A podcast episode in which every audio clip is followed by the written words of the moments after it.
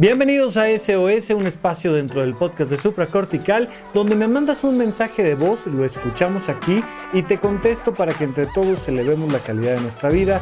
Muchas gracias por tu pregunta, yo soy el doctor Rafa López, vamos a comenzar. Hola, ¿qué tal Rafa? Mi nombre es Santiago. Em, gracias por abrir este espacio, te lo agradezco mucho.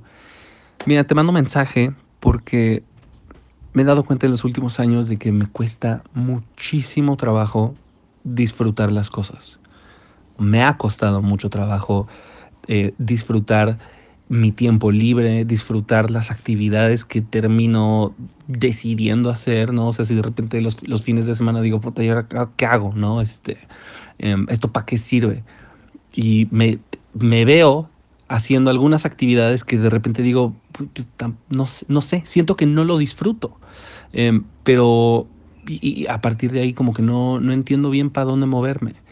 Em, y es raro porque pues tengo trabajo, tengo este, llevo 10 años viviendo solo, o sea, estoy sano, ¿no? En, en otros elementos de mi vida pues diría yo que estoy bien, pero por alguna razón hay algo que como que no me deja, no he sentido el, el clic, no he sentido el, la voz que dice, pues, sabes, todo, todo está bien, ¿no? Y, y, cuando termino haciendo algo que se supone que tengo que disfrutar, o se supone que debería de disfrutar, me enfoco más en disfrutarlo y, y no, no, me lo permito. Entonces, sé que es un problema muy estúpido, pero este, ojalá tengas ahí algunas palabras para gente como nosotros. Gracias. Santiago, muchas gracias por tu pregunta. A ver, disfrutar es algo que no se aprende. Disfrutar se disfruta y ya. Es parte de estar con vida, es algo fundamental y básico es que deberías de estar disfrutando esto. No, no, no hay deberías en el placer de verdad, no hay deberías en el disfrute. O lo disfrutas o no lo disfrutas. Sin duda alguna, los ejemplos más básicos son los que nos conectan con el placer más inmediato. Por ejemplo, algo tan sencillo, no sé si alguna vez has disfrutado de bajarte de un camión para hacer pipí cuando el viaje ha sido muy largo, ¿no? De que dices, oye, ya, ya, por favor, por favor, por favor, ya tenemos que llegar, tenemos que llegar, tenemos que llegar, y de repente llegas y Ay, no es algo que, es que deberías de disfrutar, no, es que lo, lo, disfrutas. No sé si alguna vez has comido con hambre, no sé si alguna vez has estado tan cansado que de repente ya te acuestas y nada más por ponerte en horizontal y uno dice, ay, ah, qué rico. Este, este gusto de meterte al sobre en la noche, ¿no? Decir, es el placer más básico tenemos esta idea de, oh, es que si tienes trabajo y si tienes fines de semana y si estás en una fiesta con tus amigos, lo, lo deberías de disfrutar. No, no lo debería de, de, disfrutar nada. O lo disfruto o no lo disfruto.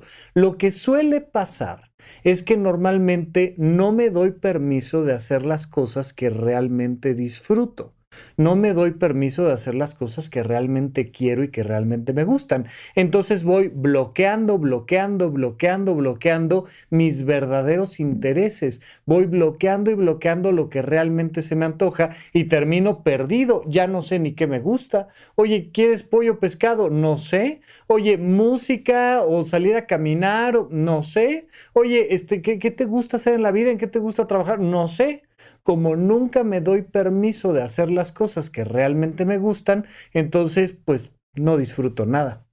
Ahora, con la salvedad de que haya algún tipo de enfermedad psiquiátrica o de algún otro tipo. Oye, tengo un problema endocrinológico o neurológico o psiquiátrico, traigo una depresión monopolar. Oh, oh, pues, ok, ok, entiendo. Hay un factor dentro de la depresión que se llama anedonia, que es la incapacidad para disfrutar las cosas que antes disfrutaba. Es parte de la depresión.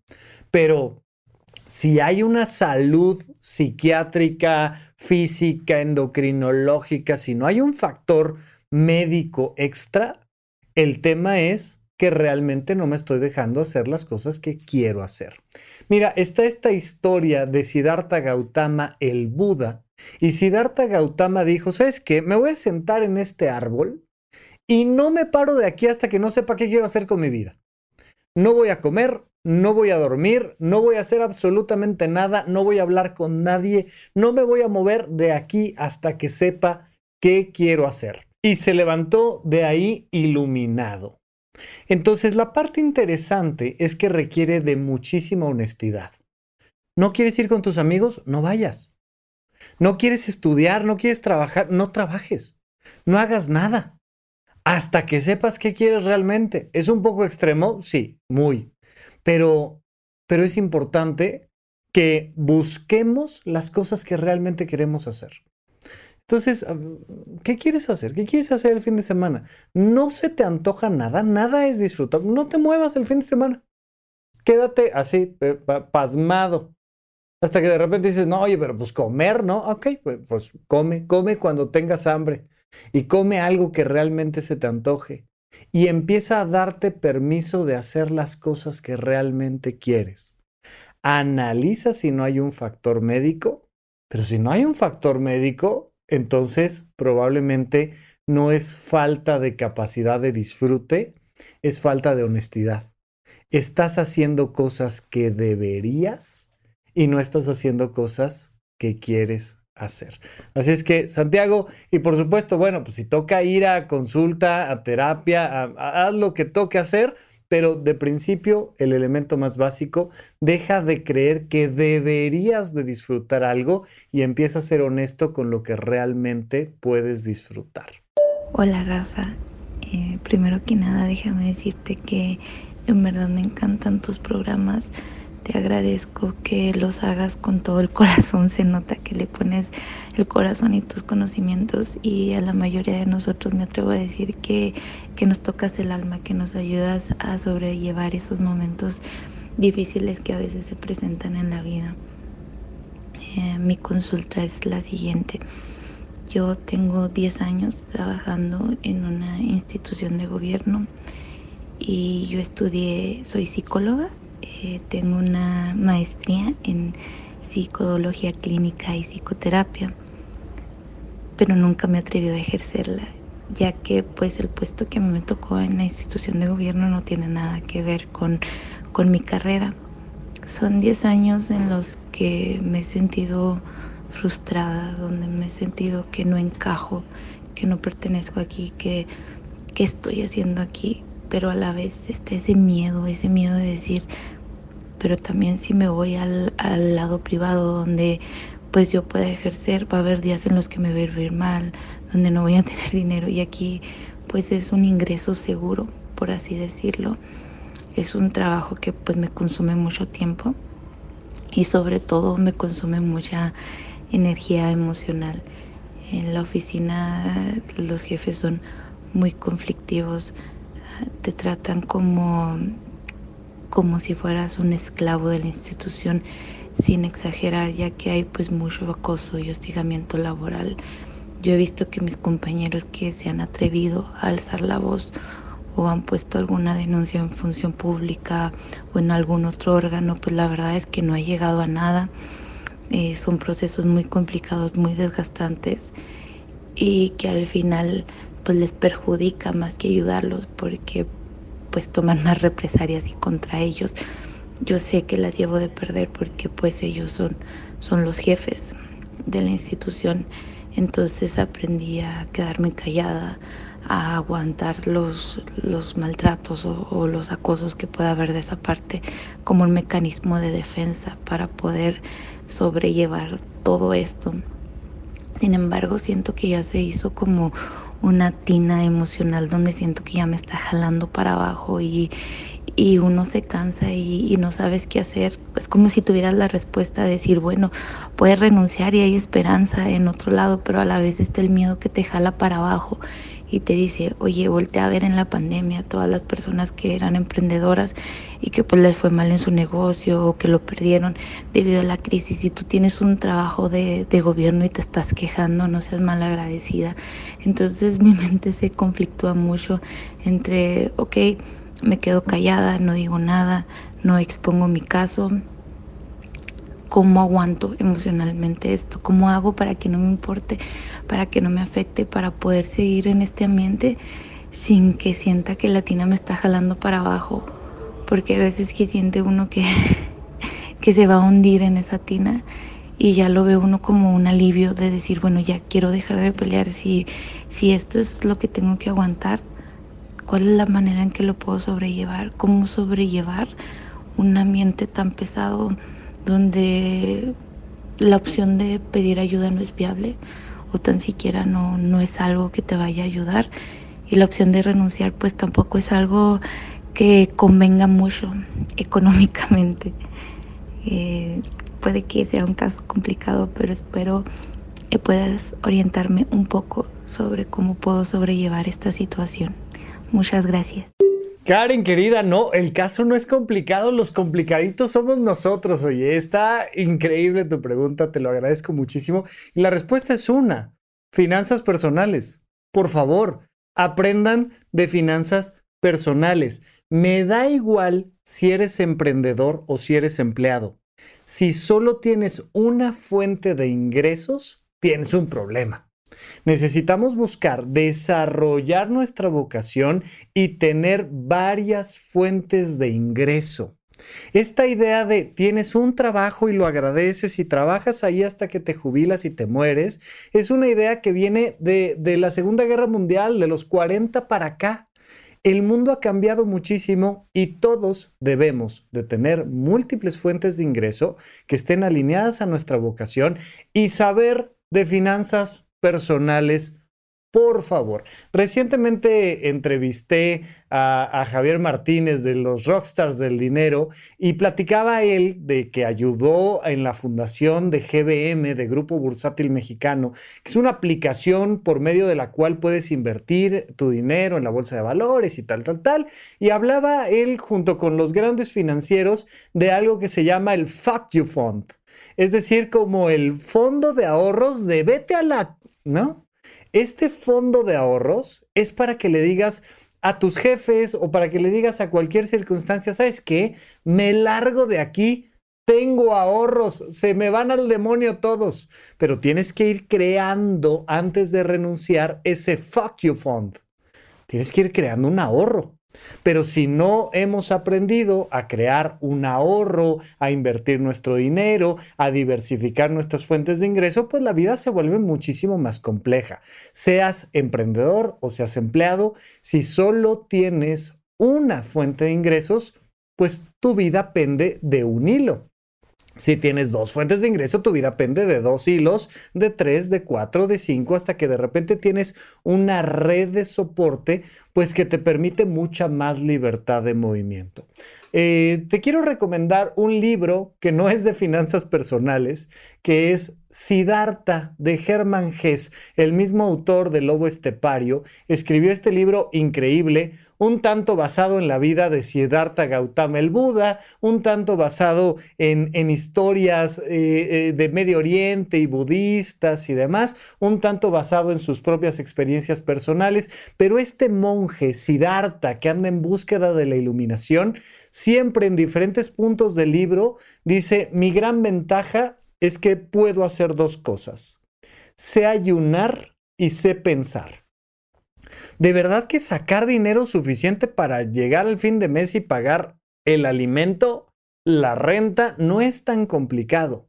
Siddhartha lo que nos enseña ahí en el libro de Hermann Hesse es que uno debe de aprender a ayunar, a comer un poquito menos que los demás, ¿no? En lo que voy haciendo mi fondo de ahorro, en lo que voy buscando nuevas fuentes de ingreso, tengo que aprender a ayunar. Es decir, tengo que aprender a bajarle a mis necesidades de la vida cotidiana, en lo que voy creando una estrategia para moverme a otras fuentes de ingreso.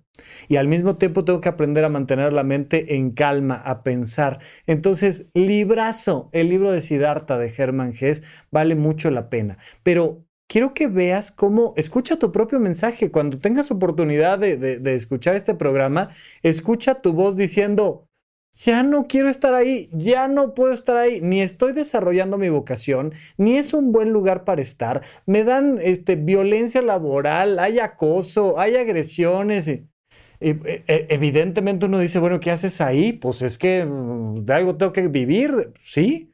Empieza a ahorrar el dinero que tienes y sin renunciar, antes de renunciar, empieza a dedicar tu tiempo libre a actividades recreativas que puedas monetizar. Empieza a dar consulta. Empieza a dar consulta en tu tiempo libre. Empieza a vender cosas, empieza a vender servicios y productos que te puedan ir dando otras fuentes de ingreso asesórate con profesionales. Todo el tiempo les hablo aquí de la importancia de las mentorías. Platica con alguien que ya haya hecho lo que tú quieres hacer. Platica con alguien que ya tenga otro nivel de experiencia. Y ten sesiones frecuentes de mentoría para que le digas, estoy aquí, voy acá, ¿cómo le hago? ¿Cuál es la ruta más inteligente?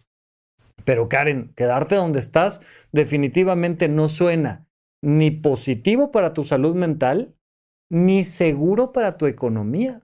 El día de mañana un cambio de gobierno, el día de mañana un, pleito ahí en la oficina, un portazo y te quedas sin trabajo.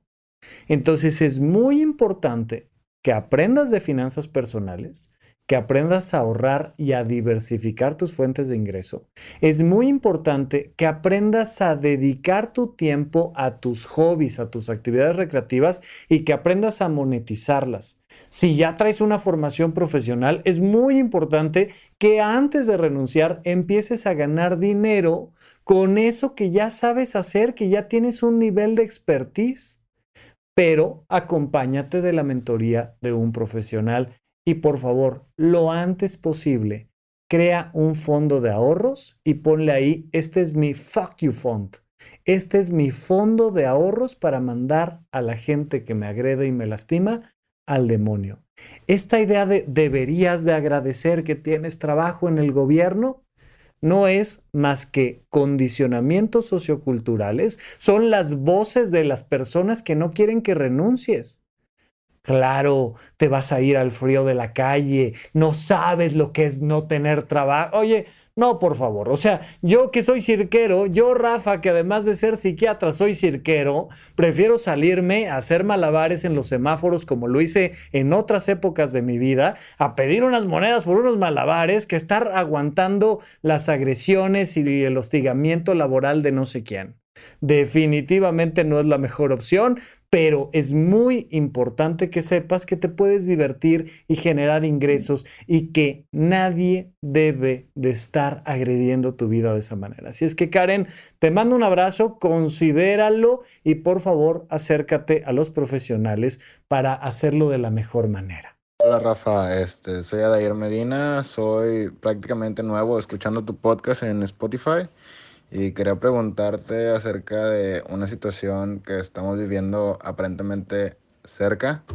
Tengo una vecina que tiene un hijo de mi, aproximadamente de mi edad, tiene como 21 años y ha sufrido una ruptura amorosa hace poco. El punto es de que el muchacho pues prácticamente ha sido ha tenido tendencias de estar súper metido con la muchacha que ya tiene una niña que no es de él y ha pasado a sus papás por muchos problemas eh, de los cuales principalmente es querer irse de su casa.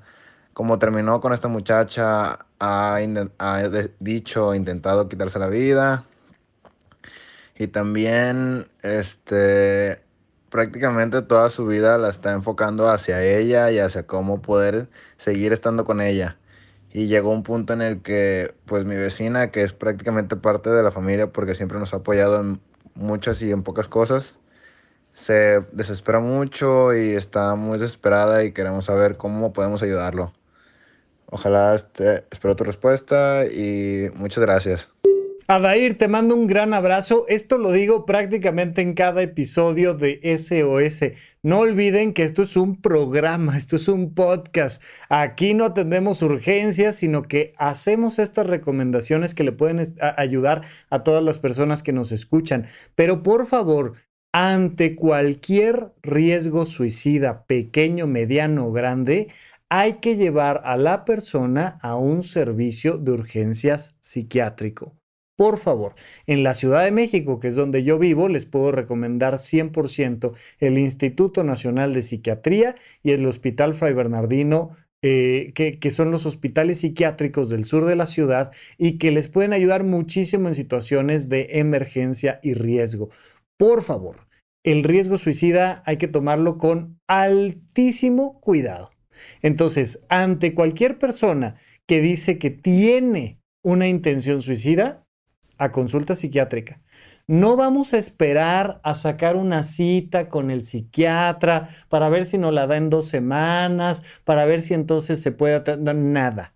Así sea en vías manipulatorias, así sea por una depresión grave, así sea por una ruptura romántica, así sea por lo que sea. Cuando genuinamente estamos pensando que la otra persona puede poner en riesgo su vida, hay que ir a un hospital psiquiátrico, a un servicio de urgencias por favor, eso es lo primero más claro y más importante que te tengo que decir. Segundo, ahora, yo tengo un par de episodios que creo que más o menos hablan de esto que me estás platicando tú. En el podcast de Supracortical está el episodio de Corazones Rotos, donde platico qué hacer antes, después y durante una ruptura de pareja. Y nos puede ayudar muchísimo a poner en orden algunas perspectivas y a saber cómo salir de algo que va a doler porque va a doler.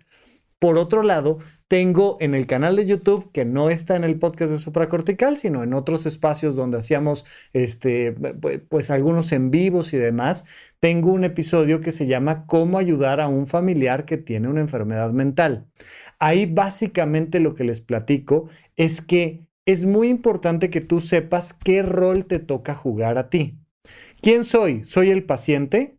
Soy la mamá del paciente, soy el papá del paciente, soy el hermano, soy el amigo, soy el vecino, soy el maestro, porque dependiendo de cada rol, pues me toca hacer algo y otras cosas no me toca hacer. Muchísimas veces las personas me dicen, Rafa, es que, e, es que, ¿qué, medicamento le doy? ¿Qué palabras le digo? ¿Qué, qué, qué le hago para, para, que, para que salga de la depresión? Y es de, no, no, espérame, espérame. No eres su médico, no eres su terapeuta. Eres su papá o su mamá, o su amigo, o su vecino. Entonces a cada quien le tocan responsabilidades diferentes. Oye, ¿eres su doctor? Hazle un buen diagnóstico, mándale un tratamiento correcto. ¿Eres su terapeuta? Bueno, aplica algún tipo de psicoterapia, de preferencia basada en evidencia científica, que le ayude a estar bien. ¿Eres mamá de un adulto o de un menor de edad? No, de un adulto. Ok, pues te toca pues ofrecerle que lo puedes acompañar a consulta y demás, pero será responsabilidad del paciente tomarse sus medicamentos, sacar su nueva cita, ir a terapia. Oye, soy el amigo del paciente. Ok, oye, pues te invito a, vamos a dar la vuelta, vamos a caminar, vamos al cine, vente, paso por ti, pero cada quien tiene que ir jugando los roles que le toca. A mí que soy su amigo, no me toca hacer las cosas que le toca hacer a su mamá. A mí que soy su mamá, no me toca hacer las cosas que le toca hacer al médico. Yo que soy el médico, no me toca hacer las cosas que le tocan hacer al paciente. Cada quien su responsabilidad. Ahora, eh, primero en el entendido de que, ¿no? Si hay una urgencia, hay que ir al hospital psiquiátrico. Segundo, ahí están estos contenidos. Y tercero, mira, pues es importante entender que simplemente el hecho de la cercanía puede ayudar bastante. Ok, aquí estoy y en qué les puedo ayudar. Muchas veces queremos decir cosas o hacer cosas y a veces lo que tenemos que hacer es estar presentes y escuchar y dar alternativas, rutas de salida. Oye, ven, te escucho, ¿qué está pasando? Pues es que así yo ya no puedo con la vida. Ok, quiero ayudarte a que estés bien. Así es que, ¿sabes qué? Vamos a hacer lo posible para que duermas, comas, hagas ejercicio y tengas actividades recreativas. Pero es que tengo el corazón roto. Pues con el corazón roto vamos a dormir, a comer, a hacer ejercicio y a tener actividades recreativas. Pero es que no puedo pensar en nada más. Pues, este, pues vamos haciendo de principio los cuatro pilares básicos de la salud mental. Dormir, comer, hacer ejercicio y tener actividades recreativas. A eso le sumamos la consulta médica y la psicoterapia. Ok, está perfecto, con el corazón roto y todo, pero vamos con el psiquiatra. Oye, está perfecto, con el corazón roto y todo, pero vamos a terapia. Y, y te acompaño hasta donde me toca, hasta donde es mi responsabilidad. Hay un punto donde es tu responsabilidad. Nadie puede hacer nada por alguien más. Hay una vieja frase que dice, eh, será mil veces más fácil liberar a un pueblo de un tirano que a un hombre de sí mismo. Es un viejo aforismo que nos dice, oye, pues si no haces algo tú por ti y no te responsabilizas tú por ti, nadie se puede al final de cuentas responsabilizar de lo que te toca. Entonces, ¿qué hacer? Pues estar presente, apoyar a la mamá de este chico, tratar de hacer lo posible por crear las condiciones propicias para que la otra persona esté bien, pero hasta un punto límite. Hay un punto donde es responsabilidad de la persona que lo está viviendo y no hay mucho más que podamos hacer. No podemos manipular a alguien para lograr que entonces sea feliz y desarrolle su calidad de vida. No, vamos a crear las condiciones propicias para hacer lo más posible, pero hasta un límite y nada más. Así es que, pues te mando un abrazo por acá. Muchas gracias por la pregunta. Espero que sea de utilidad. Y no olviden, todo riesgo suicida no se atiende ni siquiera con el psiquiatra particular. Se atiende en un servicio de urgencias de un hospital psiquiátrico. Bien, pues hasta aquí nuestra sesión de SOS de esta semana. Muchísimas gracias por acompañarme. Recuerda que si tienes alguna pregunta, me quieres mandar un mensaje de voz, lo puedes hacer vía WhatsApp al 556540 5599 y será para mí un placer estar aquí, poner tu mensaje, darte mi mejor recomendación y mientras tanto tú y yo por acá seguimos platicando. Muchas gracias por acompañarme. Gracias por escuchar Supracortical. En verdad me interesa muchísimo conocer tu opinión sobre este episodio o cualquier otro que quieras platicarme. Puedes encontrarme como arroba Rafa Rufus en Twitter, en Facebook y en Instagram. Quiero darte las gracias por escuchar Supracortical y sobre todo por suscribirte y seguirme donde sea que estés escuchando este programa y así te puedes enterar todo el tiempo de nuestros próximos estrenos.